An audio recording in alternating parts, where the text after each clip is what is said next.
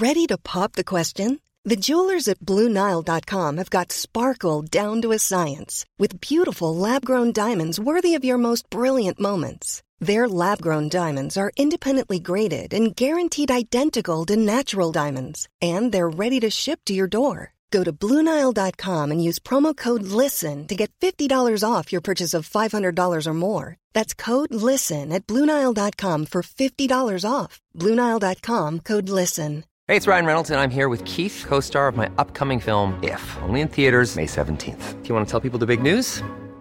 All right, I'll do it. Sign up now and you'll get unlimited for $15 a month and 6 months of Paramount Plus Essential Plan on us. MintMobile.com/switch. Upfront payment of $45 equivalent to $15 per month. Unlimited over 40 gigabytes per month. Face lower speeds. Videos at 480p. Active Mint customers by 531.24 get 6 months of Paramount Plus Essential Plan. Auto renews after 6 months. Offer ends May 31st, 2024. Separate Paramount Plus registration required. Terms and conditions apply if rated PG.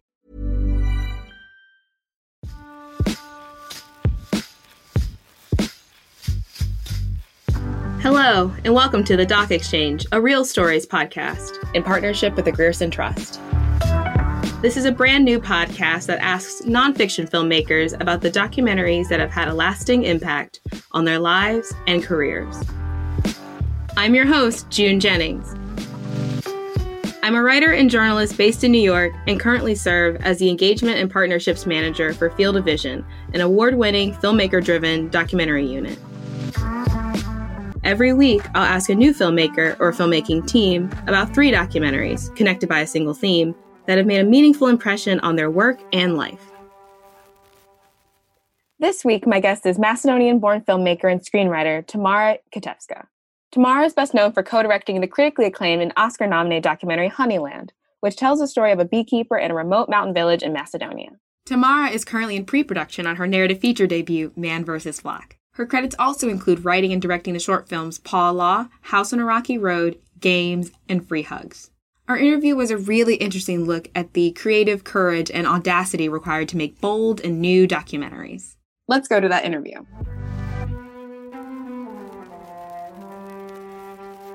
I just wanted to say, one, that Honeyland is gorgeous. I mean, it is just like, it almost feels like a level of like a fable made visual. It's just so gorgeous. And I'm just so thankful that we're able to talk today.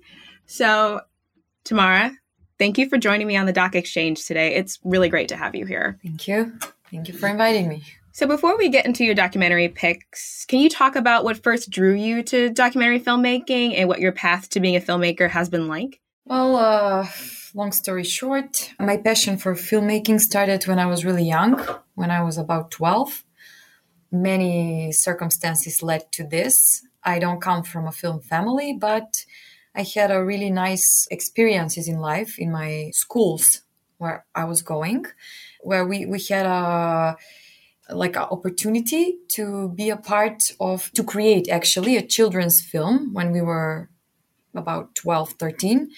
And we went in the first festival in my life in Italy with this film. And from that moment, I knew I will continue this way. And when I was about 18, for the first time, I went to exchange program in USA, in Tennessee, where facing the cultural shock and the beauty of the diversity I saw led me to think about making documentaries. What was your journey to making Honeyland? How did you discover that story and approach making it into a documentary? Well, Honeyland is not the beginning of my collaboration with the other director, Ljubomir Stefanov. It's our second film together, and it's part of a long journey.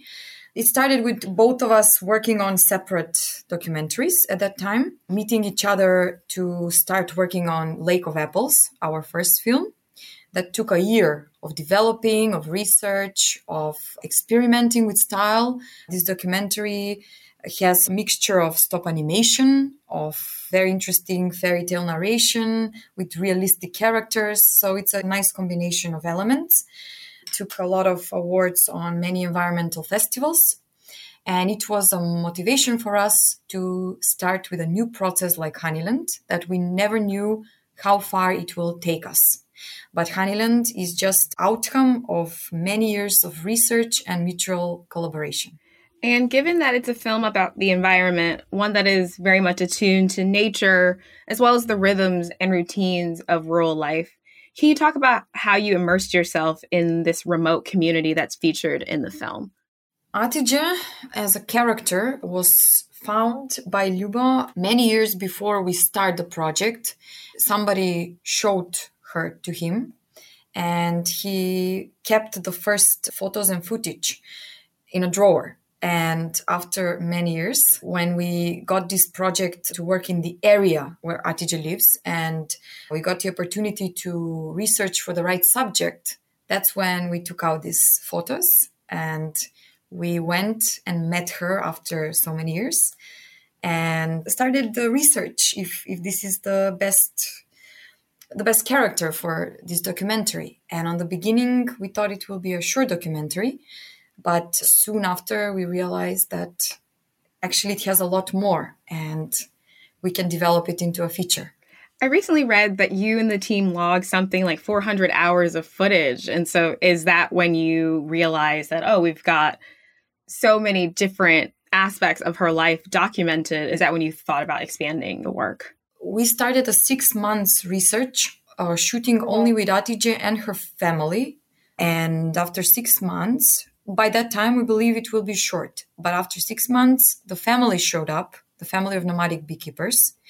And we realized this is a very strong conflict. And also, it's a key conflict for our film. And it's the key moment when we realize this can be a feature film, the clash of these two worlds. So then we kept shooting for 3 more years. And this led us to 400 hours of materials. And so thinking broadly about the films you've chosen for today, they could not be more different from one another, I would say. But one thing I noticed is that they all shed light on a phenomenon or an event that may be shrouded in mystery or silence or misunderstanding. Do you see these films as united by that theme, or do you see them another way? I didn't try to choose films similar to Honeyland because I think that documentary world is such a wide world of approaches, imagination even, styles, formats. And we must be aware of this. We must be aware as documentarists what great freedom we have that feature films don't have. So this is why I wanted to choose very, very different films that left a great impression in different times of my life. And that gave me the courage to experiment and to find my own way. So this was very, very harsh when I saw it, to think about this. How much am I ready to go into a documentary? How much am I ready to show and to twist people's perspective on what is ethical and what is not? Thinking back to your first pick, documentaries have this reputation of being super serious or super dry. And yet Exit Through the Gift Shop has this very mischievous spirit, and it's a really fun film.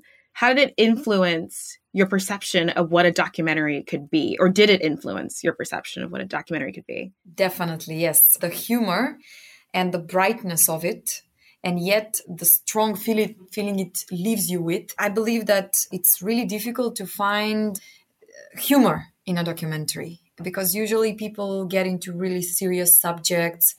They feel what their protagonists feel, and it's difficult to get out of this.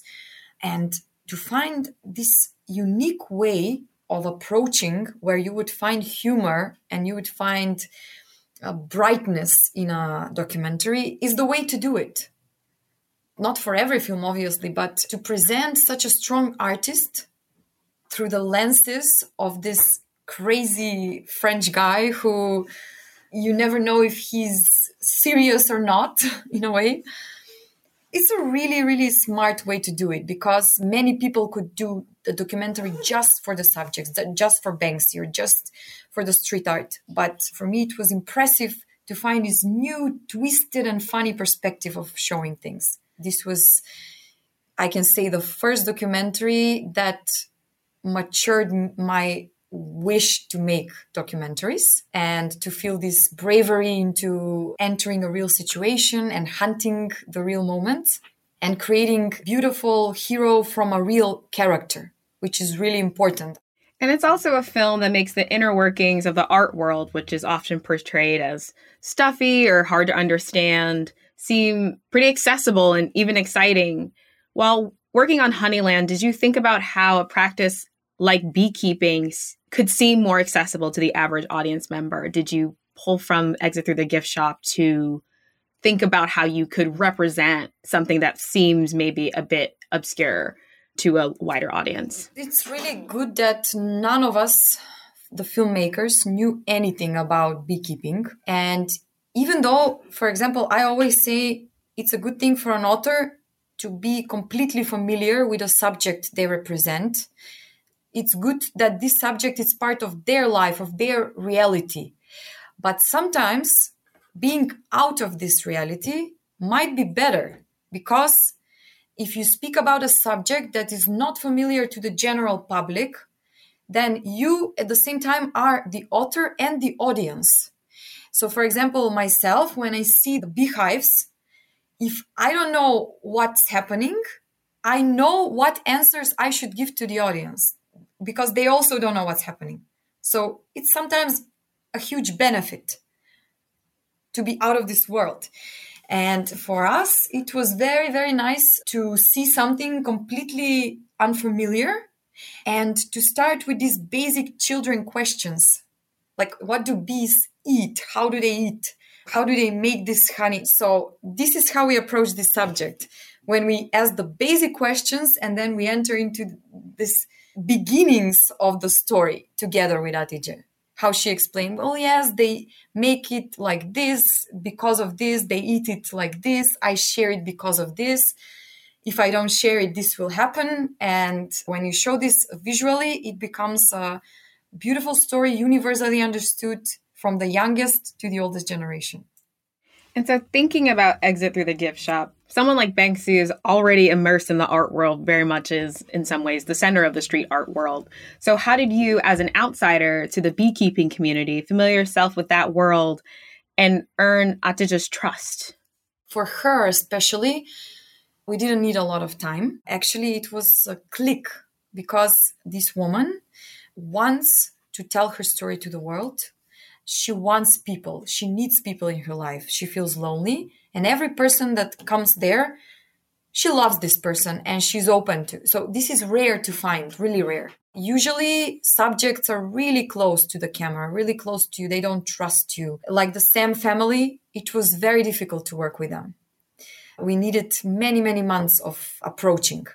But with Atije, it was really, really easy, actually. Even though at the very, very beginning, there was some moments when she didn't feel comfortable with the camera, because it was the first time she see an image of herself and she felt in shock in a way. Oh, wow. She had photos from the past, but seeing herself after so many years when she's already old and seeing herself on a footage was a shock, but only in the beginning. And then she accepted this and she just went along with us and with the camera and with the... When you're ready to pop the question, the last thing you want to do is second-guess the ring. At BlueNile.com, you can design a one-of-a-kind ring with the ease and convenience of shopping online. Choose your diamond and setting. When you find the one, you'll get it delivered right to your door. Go to BlueNile.com and use promo code LISTEN to get $50 off your purchase of $500 or more. That's code LISTEN at BlueNile.com for $50 off your purchase. BlueNile.com, code LISTEN. Hiring for your small business? If you're not looking for professionals on LinkedIn, you're looking in the wrong place. That's like looking for your car keys in a fish tank. LinkedIn helps you hire professionals you can't find anywhere else, even those who aren't actively searching for a new job but might be open to the perfect role. In a given month, over 70% of LinkedIn users don't even visit other leading job sites. So start looking in the right place. With LinkedIn, you can hire professionals like a professional. Post your free job on linkedin.com/people today. Hey, it's Ryan Reynolds, and I'm here with Keith, co-star of my upcoming film, If, only in theaters May 17th. Do you want to tell people the big news? All right, I'll do it. Sign up now and you'll get unlimited for $15 a month and 6 months of Paramount Plus Essential Plan on us. MintMobile.com/switch. Upfront payment of $45 equivalent to $15 per month. Unlimited over 40 gigabytes per month. Face lower speeds. Videos at 480p. Active Mint customers by 5/31/24 get 6 months of Paramount Plus Essential Plan. Auto renews after 6 months. Offer ends May 31st, 2024. Separate Paramount Plus registration required. Terms and conditions apply if rated PG. Story. So your next pick is the 2012 documentary The Act of Killing, which is directed by Joshua Oppenheimer. It gives Indonesian death squad leaders the opportunity to reenact the mass killings that they carried out in Indonesia between 1965 and 1966. Why do you consider this to be such a significant film? Well, why this film is the most significant, first of all, especially in the documentary film world, is because it raises the question of morality of filmmakers and its subjects, which is the key question that is never answered in the documentary world. It's the first time that we see such a twisted perspective of what we consider right and wrong. It was a subject that showed us being proud of the bad things he did as being a national hero. And to follow this kind of person, I mean, usually in documentaries, when you follow this kind of person, you know as an author that this is a bad person, universally bad. And in a way, he knows that he's bad. And the audience knows he's bad.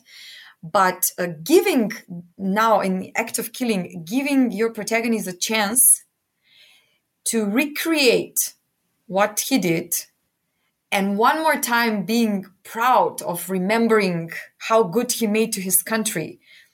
It's incredible because it's like he is also convincing the audience and the author that what he did is maybe right, you know, and this is really difficult to understand, you know, where are the limits of what makes us human and not human in a way. And I mentioned this film in the three because we had also a lot of moral questions in Honeyland, how far we went. We have a scenes with drowning of the girl and the death of the mother of Atije and the cutting of the tree and just witnessing all these horrible things in front of the camera that we were also judged, especially here in our country, how we didn't do anything about it and how we just present it, like how we managed to shoot it and, you know, not react. This is the moral dilemma that every author must answer to themselves, how far they are ready to show their protagonist, in what light they are ready to show them.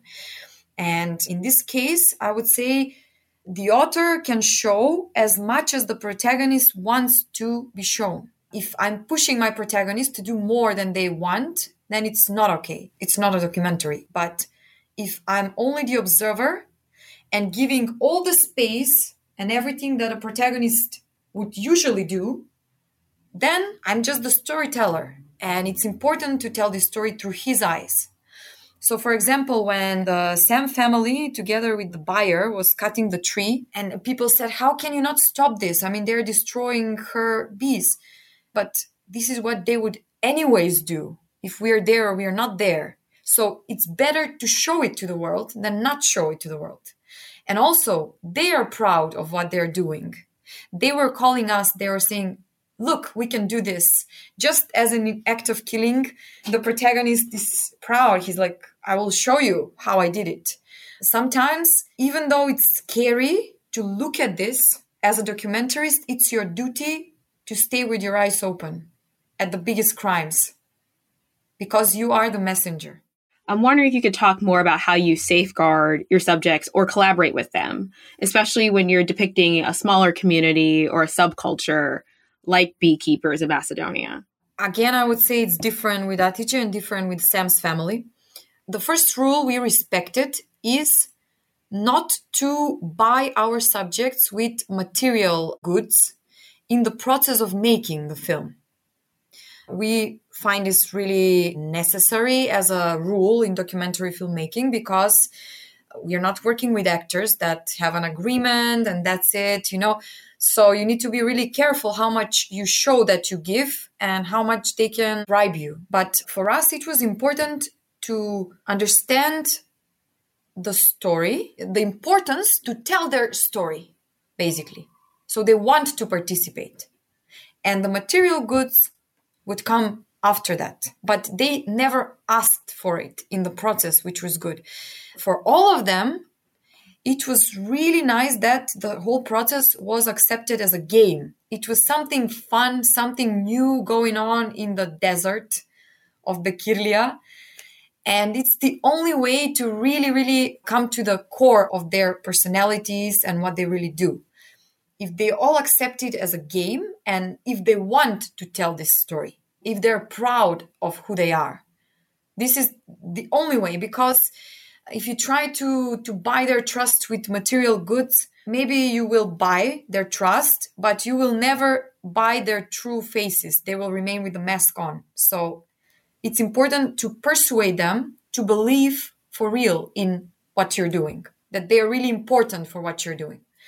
Afterwards, when the film was done, we bought Atije a house and we bought the family a car and schooling and social worker that will help them with everything. Until today, we are still trying to help them in any way we can.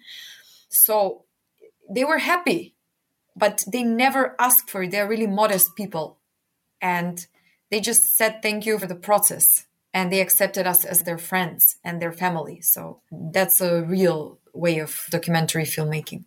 Let's go to your final pick, which is Werner Herzog's Cave of Forgotten Dreams. Can you tell us when you first saw this film and what impression it left on you?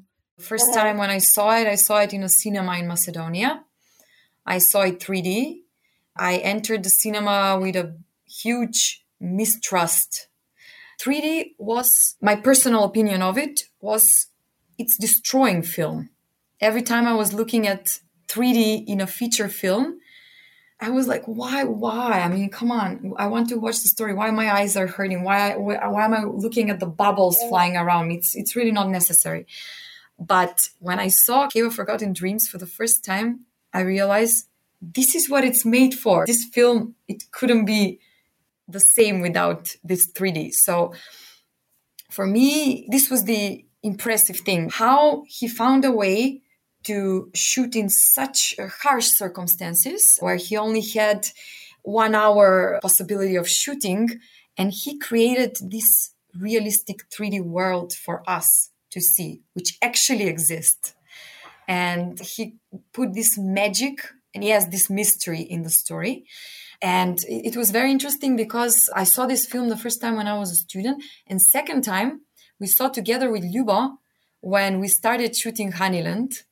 And we said, think about if one day we made... It was like a dream, you know. Think about if one day we make a film that will reach so high. Like, it was impressive for us. So obviously Honeyland is something completely different, but it has this kind of mystery and this kind of magic in the realism. The biggest impression was how much magic you can create in such a short time, because documentaries authors always have a really short time to react. And in this short time, when you want to catch this particular moment that you have, and it will never be repeated again, it's important how much inner peace you will have to make this moment eternal, to kind of keep calm and catch it.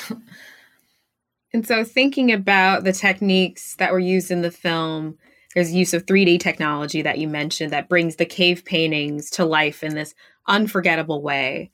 And given that Honeyland is such a visual film as well, I was hoping you could talk about how you went about your creative process, particularly around decisions of visual style. So what helped us a lot into creating such a strong visual piece was the fact that we didn't understand Turkish. And during the shooting, we decided to let them, because they also speak Macedonian, but only to us. But we decided to let them speak in Turkish during the entire shooting. And we were only able to witness their body language, their gestures, their face reactions. And we started training our eyes to see if the scene is clear without a dialogue, because we don't understand. So if we understand only visually what's going on, everyone will understand. And later we used mute editing technique, which means turning off the dialogue, the sound, and just going by the image and telling the story by the image, like a silent movie. So just using the most impressive visuals that we had and trying to show as much of the story possible only through visual and then adding the dialogue afterwards.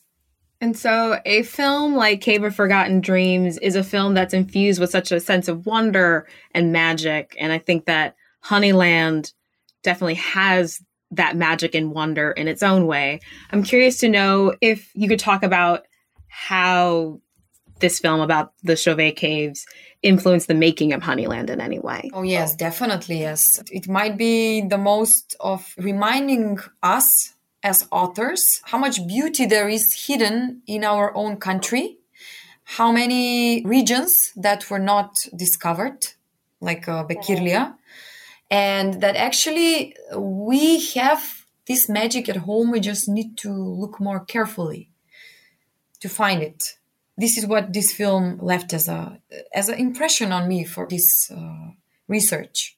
The influence is definitely apparent, and I'm really glad we were able to talk about this film and the other films today. And so, Tamara, thank you so much for joining us on the Doc Exchange today. It's really been a pleasure to speak with you about these films and about Honeyland. Thank you so much, June. That's all for this week's show.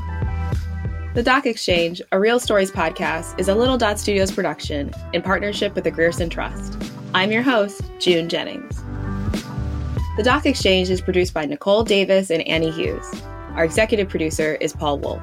Our music is by Dusty Dex and sourced through Epidemic Sound. We're edited by Content is Queen. And our artwork is by Nash Kasich. If you enjoyed the show, you can subscribe on Apple Podcasts, Acast, Spotify, and wherever else you get your podcasts. If you want to watch even more great documentaries, join us at Real Stories on YouTube, Amazon, Facebook, and other platforms. Thank you for listening. We'll be back next week.